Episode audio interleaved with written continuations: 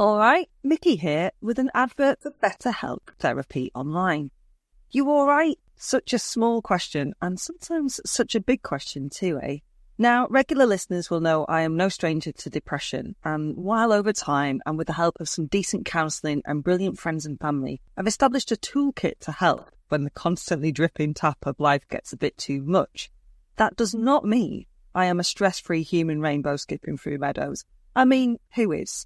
We all carry around different stresses, big and small, and sometimes we can deal, and sometimes it's much harder to cope. Life, innit? Right now, I have a teenage puppy to deal with, and although I love her very, very much, she can be a lot. There, said it. And as quick a fix as it seemed to say, I'm fine, I'm fine, and push it all down into the big inside box and put that lid on. For me, that hasn't been a great long term solution, in that if I don't get it off my chest, it will at some point come bubbling up, and it's never been one to pick its moments in a good way. I find talking means I can avoid it exploding out of me like a messy emotional volcano all over my nana's carpet. Also, during my various times in talk therapy, I discovered that saying something out loud or writing it down can make it seem much more manageable than allowing it to swirl around and grow ever bigger in my head. If you're thinking of starting therapy, give BetterHelp a try. I've found knowing how to reach out is sometimes the toughest bit, but BetterHelp is entirely online. Boom which means it couldn't be easier. You just fill out a brief questionnaire to get matched with a registered therapist, then work your sessions around your schedule. With more than a thousand therapists in the UK already, BetterHelp can provide access to mental health professionals with a wide variety of expertise in mental health. Standard issue listeners get 10% off their first month at betterhelp.com slash standard. That's better, H-E-L-P dot com slash standard.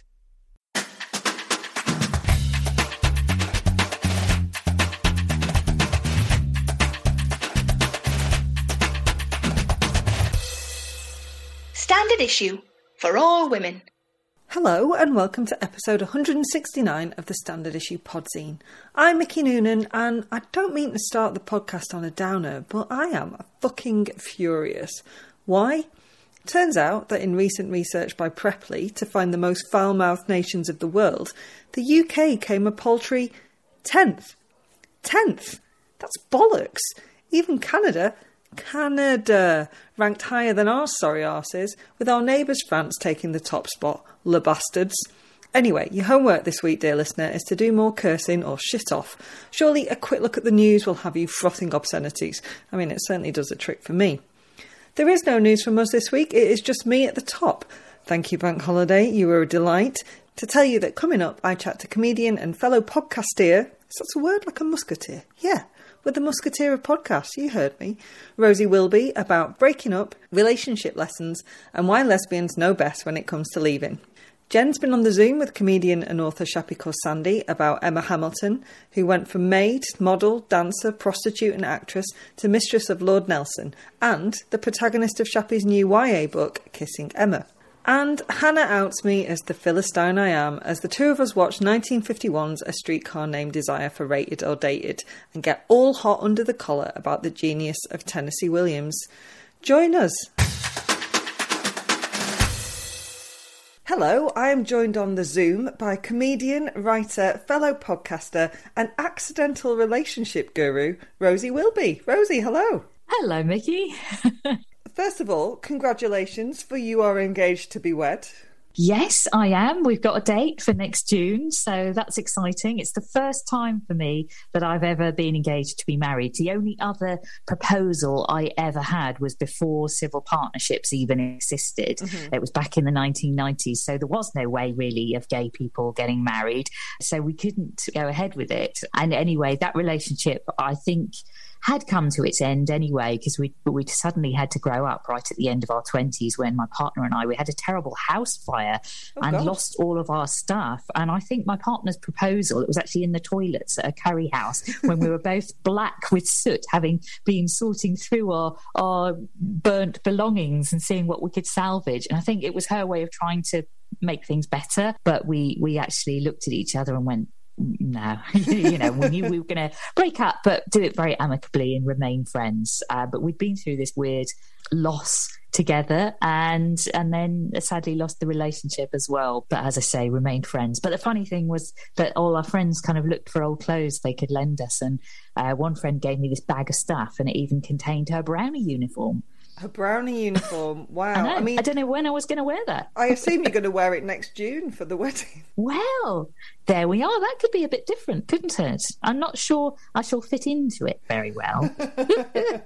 oh, details, schmeetails. I know. Well, people do like to try and lose weight for the wedding, don't they? So there's a motivation. I've got to be a, the size of a 12 year old girl. Or how old do you have to be? I don't know. What age did you go up into guides? I can't even remember. I was in the Girls' Brigade rather than the Brownies. So uh, I think we had a ah. more level once you joined. You just stayed until you were, what, 70 in some cases, I think.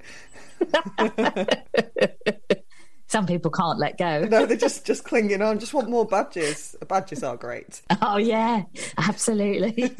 anyway, this is off topic, isn't it? It is. So let's but get back I don't on know, topic. Maybe maybe the brownies. Ah, but here's a link for you. Right, maybe the brownies should have had a relationship badge. Maybe that would have been good training for your adult relationships, and even a breakup badge maybe a little bit too young to be dealing with it. I'm not ruling it out. I'm just, you know, raising a, maybe an issue. Young. Start him young. Start him young. I'm curious about your wedding though, because you you've made quite the name for yourself talking about breakups from your show, The Conscious Uncoupling, in 2016 to your podcast, yeah. Breakup Monologues, and the book of the same name. Is getting hitched going to dint your brand? well, no, because my book that I've just put out is very much about how you can learn learn from your breakups how to actually stay together. Mm-hmm. Well, I'm very much pitching breakups as an opportunity for growth and healing and transformation and for making better choices in the future. So I think actually being engaged and getting married is sort of the proof in the pudding that my theory that breakups can be good that that theory is, is holds water and that it works and that we you know we can actually learn from those breakups so uh, yeah that's that's i guess my theory and my my thinking I've got more than my fair share of breakup woes and joys, but you have said on more than one occasion that if you really want to know about breakups, ask a lesbian. So, Rosie, I would like you to tell me about the who, what's, whens, and hows of breakups that you have learned over your years of serial yeah. monogamy. Yeah, lesbians are statistically proven to be the most serially monogamous group in society. Our divorce rates are the highest. Before that, our civil partnership rates were the highest, and we do separate at many, many times the rate of gay men, which oh. is interesting. It sort of turns all our social and cultural stereotypes on its head, doesn't it? This idea that yeah, we have that men would be the the cheating, wandering rogues. but I think women you know, do get restless in long term relationships as well, and perhaps are more able to just say it and call time on a relationship and say, look, I'm I'm not happy, I'm going. So you do see that even in the heterosexual world as well, 75% of divorces are initiated by the woman. So yeah, there we are. So it kind of makes sense that, that lesbian partnerships would dissolve at the highest frequency of all. But I guess the things that I learned in my book were that some of the main reasons for breakups well sex is probably number one mm-hmm. which is why i in one chapter in the book i go to a sex lab where i try to understand my own sexuality a bit better and i take part in one of these experiments that people may have read about where you sort of sit in a lab and you watch erotica and your genital arousal is being measured by this little device called a plethysmograph and i call it a techno tampon because it's basically a little kind of, I don't know, silicone tampon with wires poking out of it going into a load of machines and, and measuring your vaginal lubrication. And the equivalent for a man when he's doing the experiment is a little sort of rubber band with, um, uh, you know, kind of some kind of electric conducting material in it so they like can see whether the rubber band. yeah, exactly. so, yeah, human sexuality is just so weird, isn't it? I wanted to understand better the difference, the sort of nuanced difference between my social and cultural identity as a lesbian, which feels pretty fixed. And that's how I've identified in the world because the majority of my important relationships and connections have been with women, mm-hmm. but also that more kind of basic animal instinct, that sexual drive that we have, that I think for many, many women is more broad than the sort of label we put on it ourselves. And I think we don't always admit to that. And so, you know, looking at sort of naked men and naked women, I felt kind of equally intrigued by all of it. Really, I, I don't mind the sight of a naked man. In fact, it's quite interesting because it's it's a bit different for me. I don't often see them, um, so so you know, uh, techno cock rings all round. I'm all for it. So let's get back to breakups. My wise little Ma once said to me, uh, as I was probably in floods of tears on the phone to her yet again, Mickey, however a relationship goes, you're going to learn something. Sometimes you'll learn something you don't want from the next one, other times you'll learn something that you do want from the next one. More often than not, it's something you don't. But breakups can undoubtedly be a good thing in our personal evolution, right? Oh, I absolutely think so. And there is a chapter in my book called The Good Breakup, which is really all about those people, particularly women, who have found a sense of reinvention, new creativity, and gone off on new adventures in the wake of a breakup. And I do think now being single can be an incredibly liberating and empowering and freeing time. You know, I sh- perhaps shouldn't be so celebratory about being single now. I'm in a relationship and due to get married. But, you know, I do think it's nice to know that being single, a relationship breakup isn't necessarily the end of the world. It's it's a beginning of something else. Mm-hmm. I actually in my book write deliberately have written the first half in a backwards timeline and the second half in a forwards timeline to play with the idea that beginnings and endings are actually the same because an ending of something is always the beginning of something else. And that might be really, really exciting. Definitely. I think also we should maybe start to be more evangelical about being a single woman without having to have gone through a breakup. Like, I know loads of women who have chosen to go it alone and they're doing all these things and having all this freedom that gets celebrated once a woman has come out the kind of crying and eating ice cream stage of a breakup. Yeah. And, you know, having a bloke or a woman round when they fancy for a bit of hanky panky. Oh, God, I've turned into my mother. um, but maybe if we celebrated that more from day dot with little girls instead of this romantic ideal of and then you'll meet a someone people would deal with breakups better anyway. Yeah, I, I think so. And I think it's just undoing some of that programming that we have from the romantic songs and the romantic films. This is another reason why I sort of slightly tongue in cheek say, if you want to know about breakups, you should ask a lesbian. Because I do think that the queer community have been just one little step ahead of the broader heteronormative community in trying new things in relationships, in pioneering new concepts. I think lesbians did pioneer conscious uncoupling long before Gwyneth Paltrow. And I think that gay men, particularly, have played with non monogamy and experimented with open relationships long before that started becoming a wider conversation that mm-hmm. people feel they might now be able to have. Uh, we've talked about concepts like friends as family and thinking of alternative ways of looking at community and family that aren't so pressurized around the sense of having to have children and having sort of nuclear biological family unit.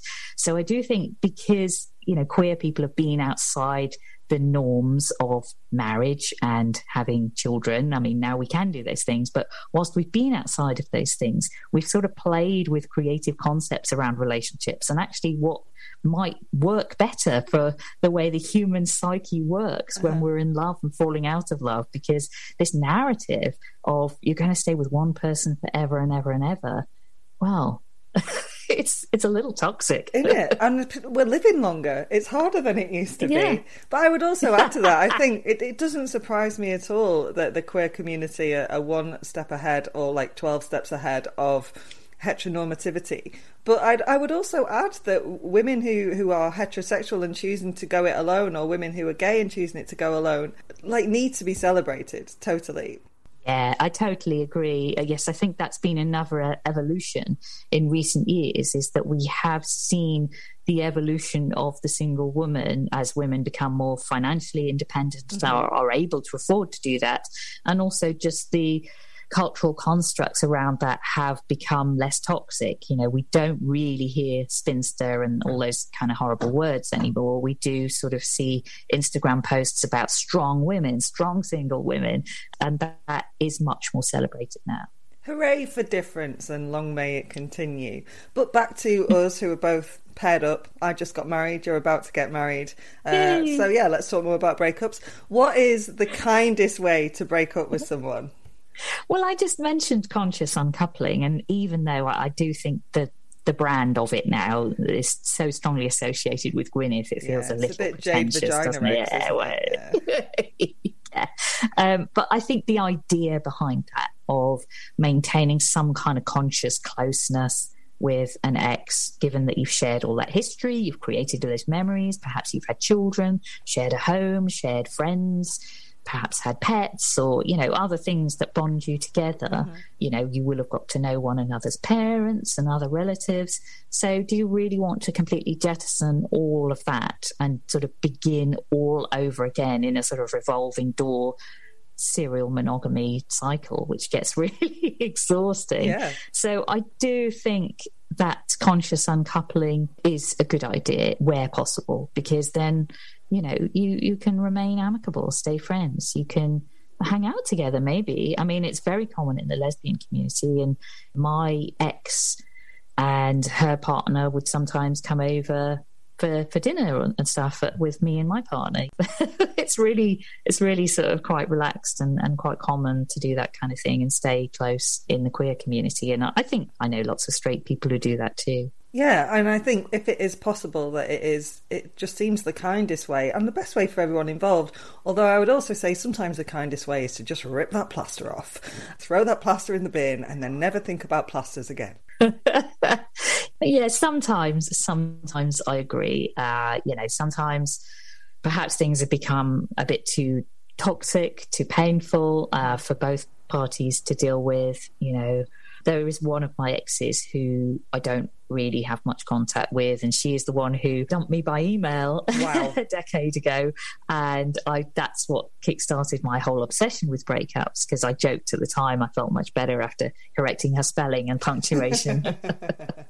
you know, in reality, when you are the person getting dumped after, you know, five years together, it does come as as a shock, particularly when it's delivered like that. Although, of course, now we've seen this evolution of this new lexicon of breakups where we have all these behaviors like ghosting and breadcrumbing and submarining. and so I can never tell whether they're awful or sexy. yeah. So now we have I guess an email breakup might be quite quaint and polite. she was just ahead of the curve, like all lesbians are. Okay, so I have no doubt that someone listening will be going through a breakup right now. So, what are your top tips to get through those first few weeks? Well. I think reach out to friends, which of course has not been easy during a pandemic, mm. but sharing your story. Lots of scientific studies have shown that sharing your story with supportive people is a great way to start to process it and start to feel like it has a more positive ending or potentially will have eventually. Um, so that's really, really important. And that's partly why I've started the Breakup Monologues podcast and, and now written the book, of course, because we create that sense of community, mm-hmm. particularly mm-hmm. when we do live shows where people are literally sharing their story and then people in the audience are nodding and relating. And so you feel like you're not weird to have gone through this huge emotional upheaval and have experienced all these very very powerful emotions and felt like you're withdrawing from a drug and and all of this stuff. because it feels so isolating but people go through this every day. We are definitely not on our own even though it feels very lonely sometimes. Absolutely. So that, that i think that's really important is to share your story with with people and feel like you're not alone because other people will go oh my god i i felt like that too and i've come through the other side of it so that's really useful i think also exercise if you can bear it kind of getting the blood pumping mm-hmm. yep. is is good trying to keep to some kind of eating and sleeping routines if you if you can the early hours of the morning when you sort of wake up in a real panic and heartbroken kind of angst can often be the worst. So, if there is anyone you know who is either an insomniac or is in a different part of the world and it's going to be awake at that time that you can message. You know that is really a good time to do that. So i think yeah just just having friends around you but also some of the cliches about chocolate and ice cream are not entirely far off the mark because chocolate does release dopamine. So and an evolutionary anthropologist who came onto the podcast told me that. So I'm, I'm, taking that. Let's have that yeah that is proper science that chocolate will help you and the other thing that I definitely endorse is stroking dogs and cats, stroking your pets, um, having lovely animal cuddles. That will definitely release oxytocin, which is the lovely cuddle chemical that we often feel when we are hugging our partners, but you can also feel it when you when you hug your gorgeous little animals. And uh, my dog and my cat do appear often in the story in the book. So I think there are a lot of pet lovers who've enjoyed the stories of dog and cat and the kind of territorial battles in the house because it starts off with myself and my cat sort of being pitted a bit against girlfriend and dog because uh, I was more of a cat person and girlfriend is more of a dog person but ultimately dog does win me over because she's she's gorgeous. She was really naughty as a puppy but she is wonderful. So i think all of these things can help to take you forward to the next stage in your life where hopefully you're going to have wonderful single times or meet somebody new or you know focus on interesting career projects creative projects. And i think there's definitely an other side after the breakup where things are exciting and new and fresh. Those beginnings you were talking about. Yeah. So your next live podcast is at the London Podcast Festival on Friday, which is the 3rd of September.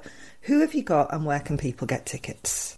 It's uh, all at King's Place, which is very handily close to King's Cross it and. Pancras very good for transport links. It's on Friday, the 3rd of September at 7 o'clock, and my guests are Anya Magliano, Vix Leyton, and also an author, Hayley McGee, who's written another fantastic book about breakups called The Ex Boyfriend Yard Sale. And she sort of talks about the cost of love and how she did this interesting performance show where she uh, did a a yard sale. She's from Canada, so she calls it yard sale. I guess what would we call it? We'd call it like a boot, car boot a car boot sale, yeah. yeah, where she sold off all the things that her ex boyfriends had given her. So she was trying to find a sort of value for those you know, kind of old items that represented kind of old loves. Vix has already told me that she wants to talk a lot about friendship breakups, and that has been a really interesting thread of discussion on the podcast and on social media. And there's a chapter in the book all about friendship breakups, which I think a lot of women really respond to that mm. and feel like that's almost been something more painful than romantic yeah and there's not as much language around it or films about it or books about it no i think that's absolutely fascinating yeah. because we outgrow people and people like outgrow us yeah Vix is great she's a big friend of the show you'll have a lovely time and there'll be a lot of sequins yeah. i can promise you that So, where Fantastic. can people find out more about what you're up to? Are you on the socials, Rosie? Yes, I'm at Rosie Wilby on Twitter and at Breakup Monologues on Instagram. It's been absolutely fascinating. Thank you so much for chatting with me. Oh, well, I'd love it if people do get a chance to read the book. I also narrated the audiobook, so there is that version available too. Awesome. Thank you very much.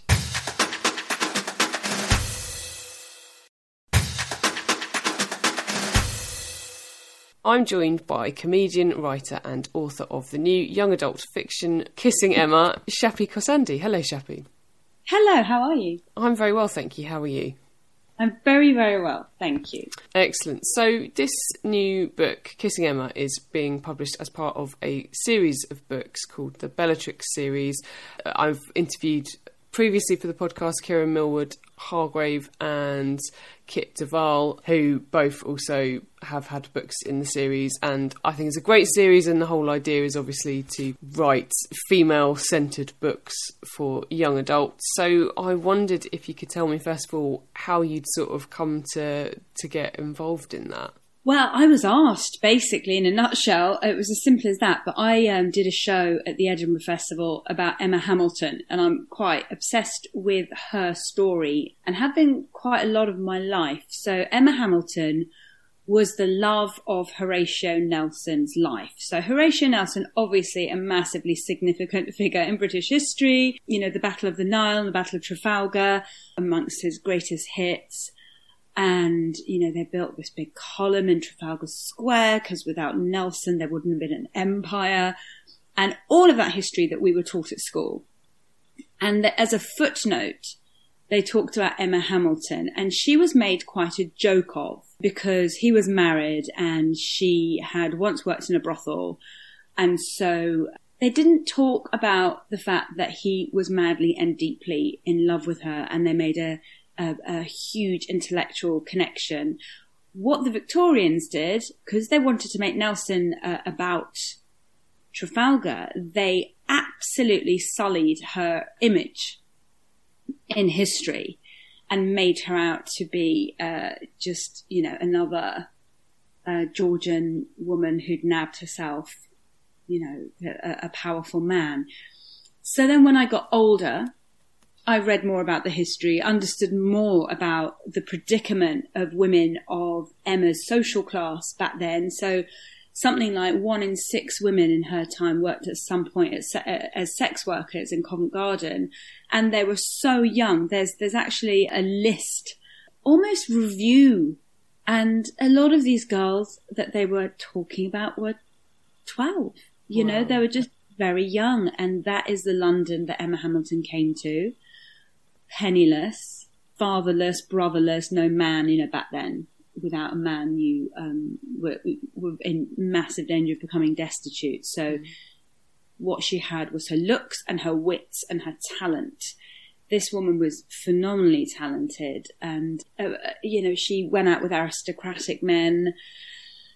Uh, she had a baby. She was forced to give her baby away. So the story of Emma, in a nutshell, is massive and the way she was treated by men in you know, the highest echelons was a disgrace. But the worst thing I, I found out when I explored Emma's story as an adult was when he was on the HMS Victory, about to go into Trafalgar, Nelson changed his will and he wrote an, uh, a codicil, I think they're called, an add-on to his will saying that in the event of my death, all I ask of my king and country is to look after Emma Hamilton and my, and our adopted daughter Horatia. She wasn't adopted. She was their natural daughter, but they had to pretend because he was married. And he wrote, this is all I ask of my king and country as I go to fight her battle.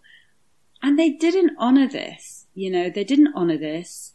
They let heartbroken Emma spiral into alcoholism and she ended up in a debtor's prison after having this like life that she'd built for herself, and she ended up um, a derelict alcoholic refugee in Calais, seeking refuge from her debts, and died of cirrhosis of the liver at a young age. And she, their daughter Horatia, uh, fled back to the the UK and had to deny who she was to people because she didn't want to be sullied by the reputation of her mother or perhaps implications of the debts.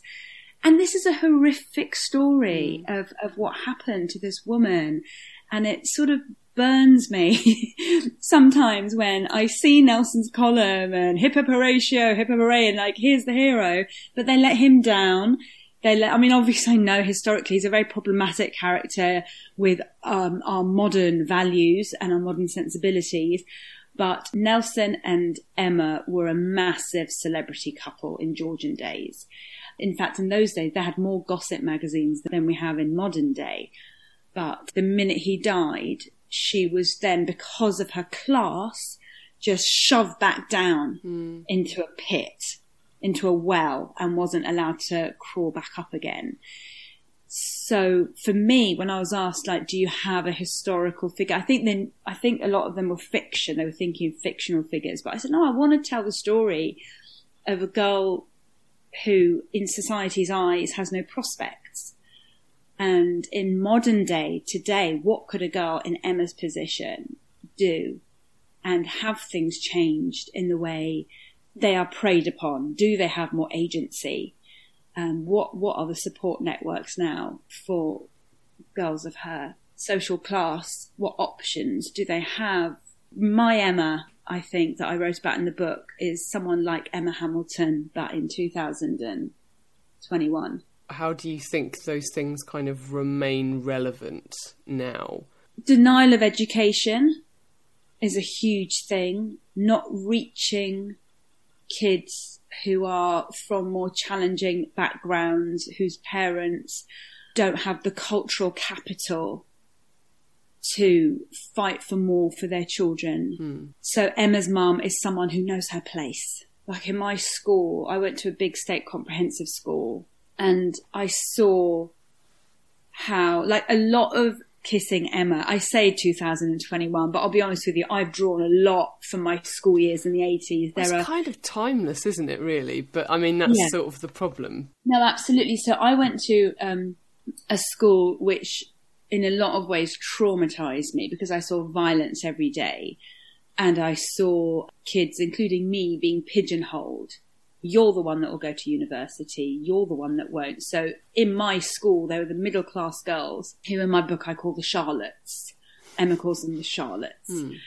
And then there are the girls who are just left by the wayside there's no expectation of them and boys as well and it's the ones who have parents who can see the bigger picture for their children but a lot of parents can't see the bigger picture for their children and we don't have systems in place to go and find those kids who have ambition and who have talent and they fall by the wayside And it's in the news really recently about how the children of kind of, you know, like sharp elbowed middle class families are doing better than other Yeah. children, especially in the current situation whereby, you know, all of the homeschooling and, and, Yeah. and grades being assessed by the schools, etc., etc. I've had both things. I, I've had the sh- I am a sharp elbowed uh, middle Yeah. class mother. But when I went to school, my parents were completely all at sea, you know, new country, lots of troubles on their plate. And I learned pretty quickly at my school that being like not white was bad enough, but being working class was harder and I learned to, I gave myself a middle class accent because I learned that that's how you got away with things. Now my, tr- my problem at school was I was dyslexic and I had ADHD and it was never discovered. I was just mm. written off as a dunce. So I thought, well, well, I can, instead of saying to people, I'm really struggling when I, I, I love history, but this like black curtain comes down in my mind in class or when I'm trying to do my homework and I don't know how to shift it. I had no place to say that to, so I would try and get away with not doing my homework. I'm so sorry, miss, but I wasn't able to do that because we have, you know, you know, where we have visitors from Iran and blah, blah, blah. And they'd go, all right, fine. Hmm. But they just thought I was, you know, thick. What I saw at my school, I saw it happen to other kids. And as, as a child and as a teenager, you haven't got the ways to call out inequality like that. Hmm. Steve McQueen went to my school. I went out for a drink with my old PE teacher a few weeks ago, and it was the most healing drink I'd ever had because we talked about our school because he was a young teacher and he also saw. And he said that they didn't let Steve McQueen do art. They didn't let him do art because he was also dyslexic and he was black, a black boy, and at that school in the 80s, a former grammar school that was still trying to have grammar school status, he was written off. Hmm. And I saw it. I saw it as a child. I could see this happening. And he went on to win the Turner Prize, you know? And it really makes me cry sometimes when I think how kids like him and me were made to feel. Now, us, obviously, I'm not comparing my success to his, but there were people like me and him who didn't make it in show business and still don't have a voice to talk about how much they were underrated. And it was like a sheep dip. Get them in get them in get them out. Get them in get them out. No problems. And and my PE teacher was incredible when I saw him a few weeks ago. He sat in this pub in Ealing and he said to me your failure at school wasn't because your parents were foreign, wasn't because you had ADHD or dyslexia, it's because we failed you. Well, yeah, of course. That's system failed you. But all my life, I've just mm. gone, oh, it's just my mum and dad, they couldn't push us forward. Da, da, da, da, da, da. Mm. And this still happens now. Not, I mean, obviously we've moved on so much culturally, but kids are still frequently falling by the wayside because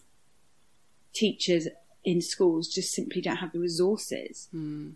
To reach everybody. So when I was writing Emma, I wanted to sort of show how much of that has to come from within.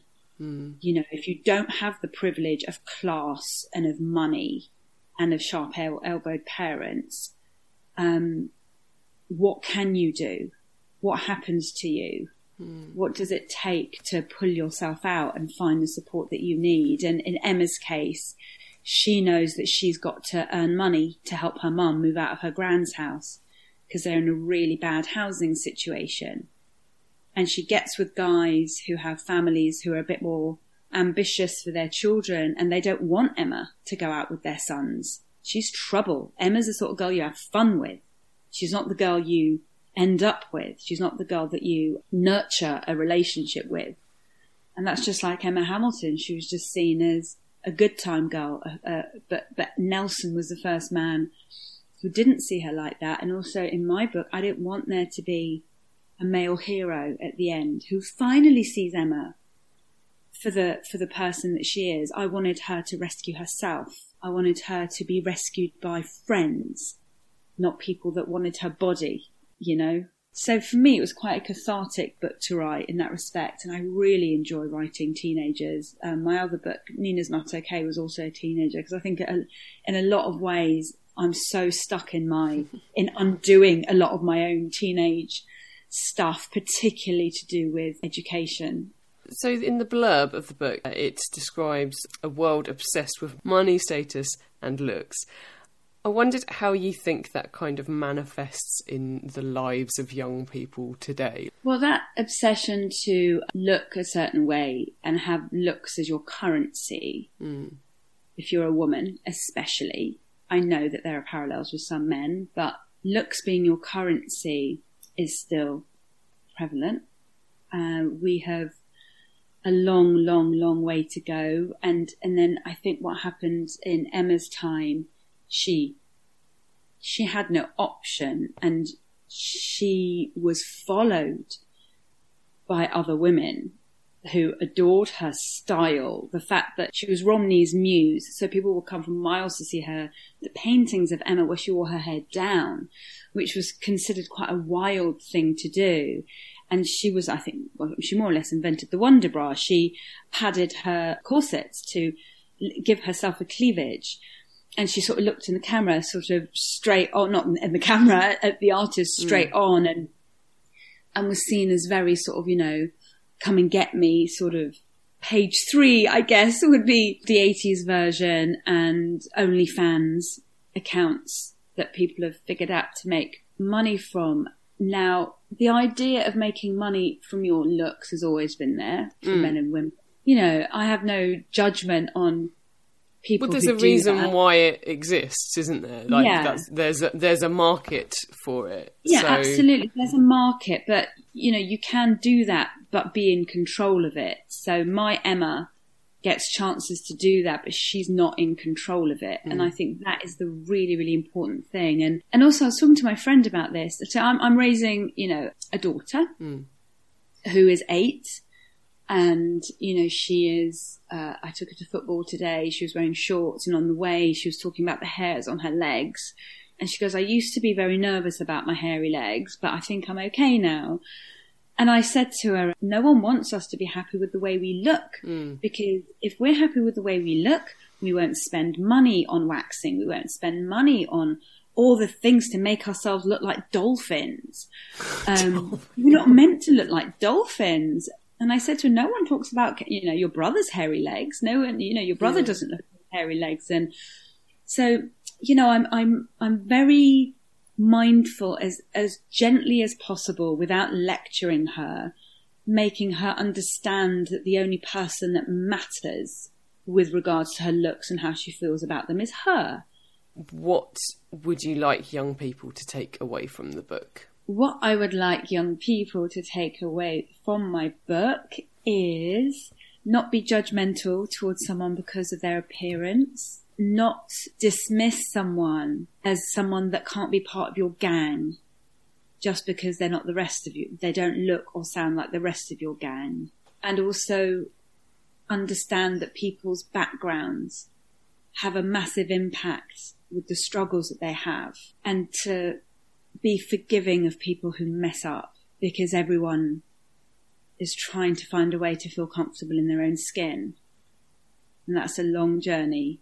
And the more we judge people for what they say or how they look the bigger the divide that we create between us, um, where actually we could be looking at common ground, which is much more helpful for everybody. Kissing Emma is published on the 2nd of September, which is tomorrow if you're listening on Wednesday. Shappi, where can we follow what you're up to on social media? I'm on Twitter a lot. I'm trying to get more people to follow me on Instagram because that w- would encourage me to do more posts on Instagram. But at the moment, m- the most people follow me on Twitter, so that's where a lot of my info goes. Instagram and Twitter and shappy.co.uk is my website that is currently under construction. What's your Twitter handle? Oh yes, my Twitter handle is at Shappi Khorsandi. And also I'm, I'm touring a show called It Was the 90s about the 90s and what that was like for a young woman like me. But I would dearly love more younger people to come to my 90s show so I can see what they, they think because a lot of the young people that come to see the work in progress shows are like, wow, you were messed up.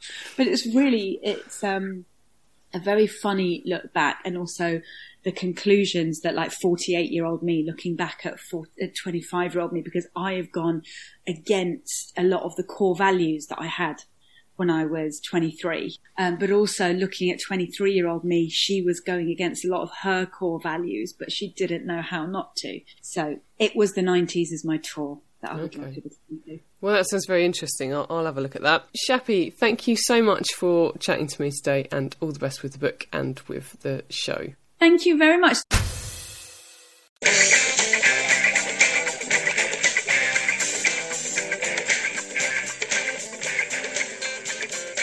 Welcome to Rated or Dated. Hannah! Hannah! What did we watch this week? So, this week we watched, as evidence there, 1951's A Streetcar Named Desire. And in the interest of accommodating as much chat as possible about one of cinema's sacred cows, I'm going to keep this bit short. Oscar glory, tick. Critical acclaim, tick. Box office readies, tick. Library of Congress, tick. Ops. Simpsons parody, tick. Directed by Elia Kazan, and if you don't know much about him, Google him because it's that a whole story. It stars Marlon Brando and Vivien Leigh, ditto them on the Google thing. And of course, it's based on the Pulitzer Prize winning play by Tennessee Williams, who I wouldn't bother Googling. Just skip straight to a biography. The man was fascinating. The film tells the story of Blanche Dubois, a fading Southern belle, which is 1950s for 30, who arrives on the New Orleans doorstep of her younger sister Stella, played by Kim Hunter, and new brother in law Stanley, with a cockamamie story. Stanley smells a rat, and Stella, who is pregnant, increasingly finds herself in the middle of deteriorating relations in their tiny claustrophobic flat. When Stanley finds out Blanche's secrets and wrecks her growing romance with his friend Mitch, who's played by Karl Malden, things go from bad to very, very much worse and considerably downhill from there. In the end, Blanche is carted off to an asylum, and Stella, well, in a crucial change from the play, which I would very much like to discuss later, she takes her baby and leaves Stanley. I'm pretty sure anyone who listens to this podcast knows I love Tennessee Williams. So before we go on to discuss the 1951 film, I just wanted to take a moment to say something about the source material. As you'll know, Mick, obviously, because you were there, we went to see A Streetcar Named Desire a few years ago at the Royal Court in Manchester. And not long after that, we went to see A Taste of Honey. And I felt the contrast between them really clearly because A Taste of Honey is a great play but it's of its time in mm-hmm. a way that I don't think A Streetcar Named Desire is because, like, holy shit, domestic violence, sexual violence, believing victims, women's mental health, the old world and the new world colliding. I think only the Crucible feels more on the nose for right now. yeah, yeah, I agree. What I thought was really interesting is I have seen a streetcar named Desire a lot at the theatre, and I've seen it a few times on film. And I studied it at A level. I too really, really love Tennessee Williams. I think that claustrophobia. No one writes claustrophobia the way no. the way uh, an, uh, oppressiveness the way that Tennessee Williams does. And I actually think, and this is shooting. You've kept your powder dry. I'm going to shoot my load straight away. I actually think it still works really, really well in the theatre, whereas it feels very of its time on film. Ah, oh, that's interesting. I agree with the first part of the statement. I'm interested to know why you say that about film because I'm never going to see Marlon Brando do it anywhere but in film, and he absolutely is the best Stanley ever. Just a bit too much for me, and this might really? be me being a philistine, but I found both of them. It just was too much. It was too much melodrama. It was too overwrought. And I know obviously Brando and Leigh had very, very different acting styles that come together. And I think they're brought together very, very well. But just, yeah, I found it exhausting. And I, while I realise that isn't necessarily a criticism, because I think that's what Williams does, that's what he builds that oppression, that, that sort of oppressiveness, not oppression, oppressiveness. It just, ah, oh, maybe I'm just a Philistine, but at the end of it, I was just do people genuinely really like the classics? Because whenever I watch a really old film, I'm just too distracted by the oh darling, well I must the swooning and the oh, yeah, it was just too much for me. Whereas on stage, I think it's given a much more modern sensibility when I've seen it, obviously, because I'm in my 40s now, so I haven't seen it in 1951 on stage, but it just feels fresher. Oh, that's interesting. I would say I don't agree with that. In fact, I, I think because it stretches outside of the parameters of the mm. flat in this, it feels less claustrophobic. Mm, I agree. I agree. I would say in a good way because I think that means that it gives them this, sp- that they sort of fill the space a bit more with their performances, if that makes sense. Yeah, and just on the oppressiveness, no, I think the other thing that is lacking a little bit in the film. Hark at me, I mean, it's a classic. Who the fuck am I? But the other thing that's missing in a film that I've seen on stage is the heat. Now, whenever you watch a Tennessee Williams yeah. play, you'll very much know that these people are sweaty. And I don't think that comes across as well in the film as when I've seen this on stage. But maybe it's unfair to compare the two, but I feel that makes it feel more oppressive as well. I agree with you on the swooning melodrama of Vivien Leigh, but obviously, yeah, that's because he's doing Stanislavski. He is the new world, she is the old world, mm. and like, and that's like the whole theme of of a streetcar named Desire. So it, I think it works really well, and also the fact that actually, the thing is, Blanche is sympathetic, but I really don't like her. In fact, she actively does the things that I really hate about womanhood the most. Like uh-huh. she gets all of her self worth from men, and that is literally the least attractive quality a woman can have to me. And I know it's because she's a woman, not just of her time. She's old fashioned in in the 1950s or the 1940s when this was written. Of her time and of her status, in fairness mm. to Blanche, the character. Yeah, and she doesn't have any other options. But I think that no other options thing, if we can talk about the end. I mean, the one thing you would say about Tennessee Williams is that he really fucking understands women. He has this major life event when he's younger in that his elder sister, who is mentally ill, was taken off and given a lobotomy mm-hmm. and is obviously never the same again. And so women's sort of psyches he's really into. But he knows that in that circumstance, that Stella both would not and could not leave Stanley. Right. And he knows that, and they changed that fucking ending. Yeah. So in the play, just in case people haven't read or seen the play, in the play, she just is very mute. She's not happy, but she is consoled by Stanley after Blanche is like taken away. Whereas obviously in the film, she goes upstairs to Eunice's with the baby and says she's never going back. Like she's clicked. She believes now that Blanche has been raped by Stanley and so she leaves him. And you're absolutely right. we've talked about this so much on the podcast. It is so hard for women to leave. It is so dangerous for hmm. women to leave, even if it seems like the most obvious thing they should do and they should have that safety away from their abuser. In the 1950s, it wasn't easier back then. So it's No. interesting that they decided that was the message to put out there. But also, the, the the key to it is when when I mean I know everything's open to interpretation, but like, I can give you about four interpretations here of the ending in one go. The key thing to the ending is that it invites the question: Blanche is in an asylum, but who's really in prison? Who's really deluded? Who's really mad? To use that the verbiage that they would have used then which of the sisters is is has come out worse from this in the sense which of the sisters is more of a prisoner and that question doesn't get asked at the end of the film because they take they change that ending Yeah, yeah, I agree with you. Sorry, I'm being distracted by a cat. Not my Peggy's. cat, obviously. The other thing that we've done is we will have seen the director's cut of the film. So when it was released in cinemas in 1951, there was five minutes missing, and it's such a key five minutes because mm. just little bits of dialogue were taken away because they couldn't express that Blanche had been sleeping around because it was deemed immoral that she, you know, was this woman who had loose morals or had been meeting with strangers, is how she puts it. They also take away that first time that Stanley wails on Stella, and he really wails on her off screen, but you see Brando's fist go back. Mm. There's a lot of force there. It's quite frightening. Then she goes upstairs to Eunice, Eustace, Eunice, Eustace, I think. Sorry. He calls her that very famous scene where he's like mm. Stella, Stella, and he's all remorseful, and you see her kind of respond very quickly to that and start to leave to the other women's horror. And as she walks down the stairs, it's almost like she's in a trance. The sexual energy there is what's pulling her down back to Stanley, and she sort of mm. swoons into him. And it's very, it's full of lust. It's really heavy with lust, and that wasn't in the original.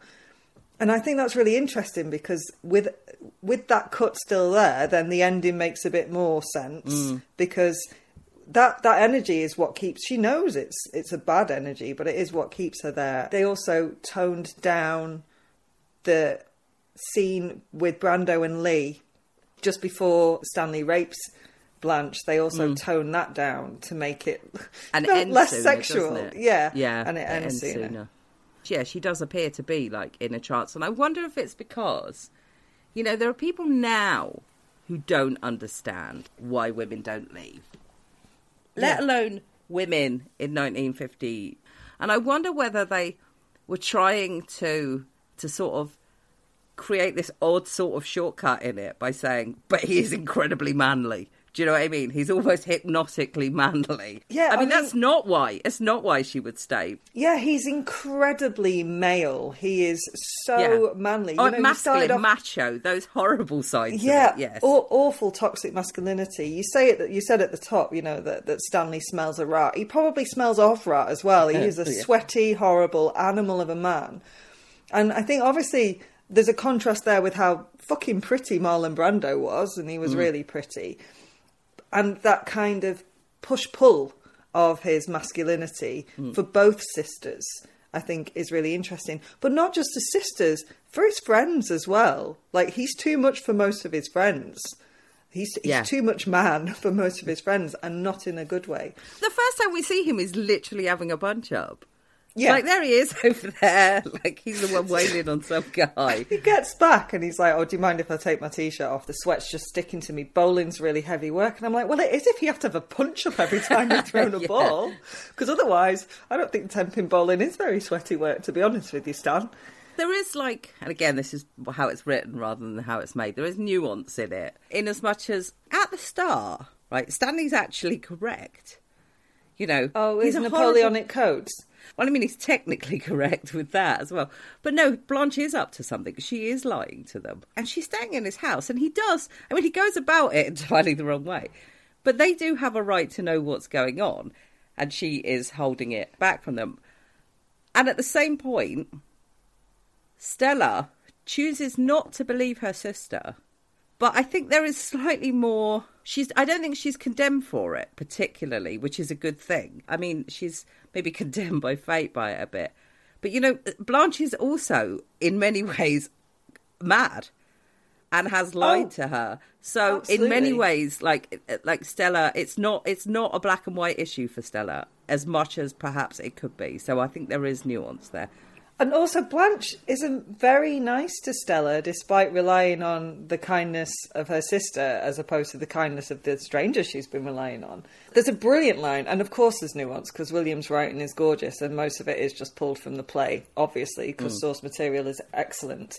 But yeah, there's a line where she goes, Oh, listen to me making you wait on me. And Stella says, Oh, it's okay. It makes me feel like I'm back at home. And you're like, Oh, th- that doesn't sound like it was much fun for Stella then. Gary had never seen it before and he's never read it and he's never seen the play. And so it started. And I said, Oh, yeah, by the way, Blanche is an arsehole. And then I went, And Stanley's an arsehole too. Yeah. They're arseholes. Yeah. Like, there's not very many likable characters in it at all. It's a tragedy. It's all laid out at the beginning that this is going to start quite badly and go downhill.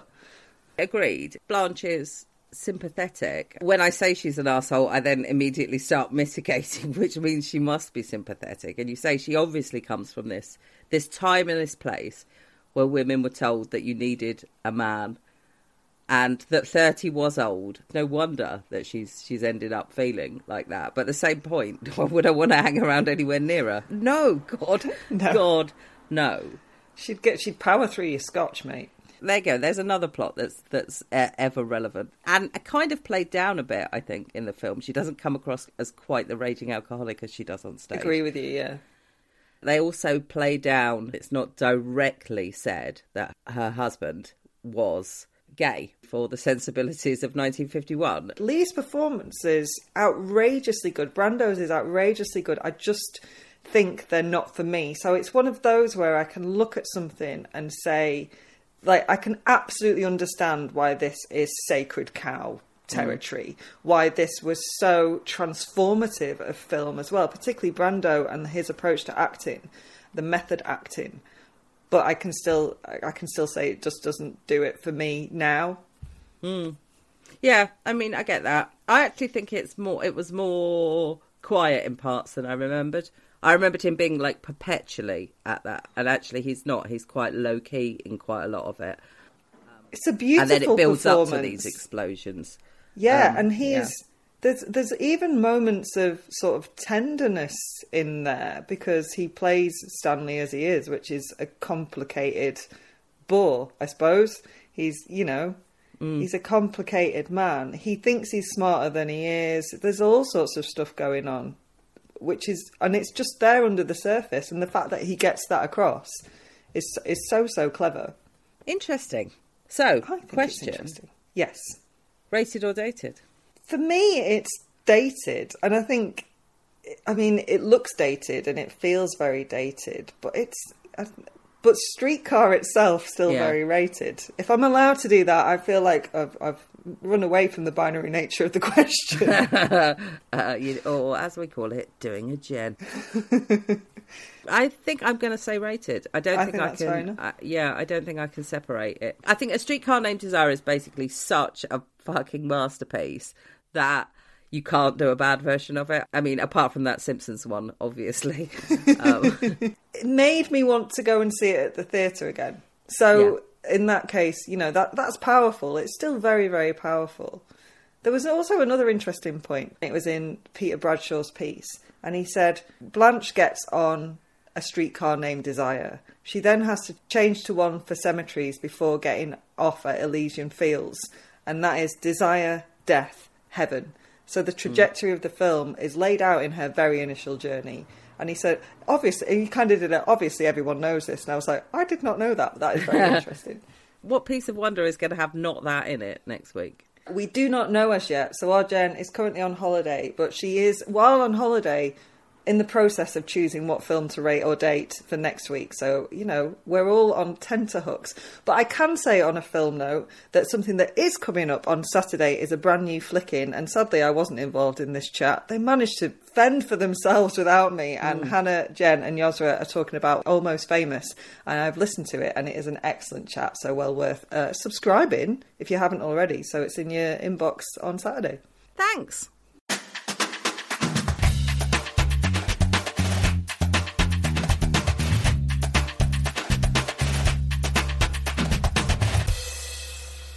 Standard issue for all women.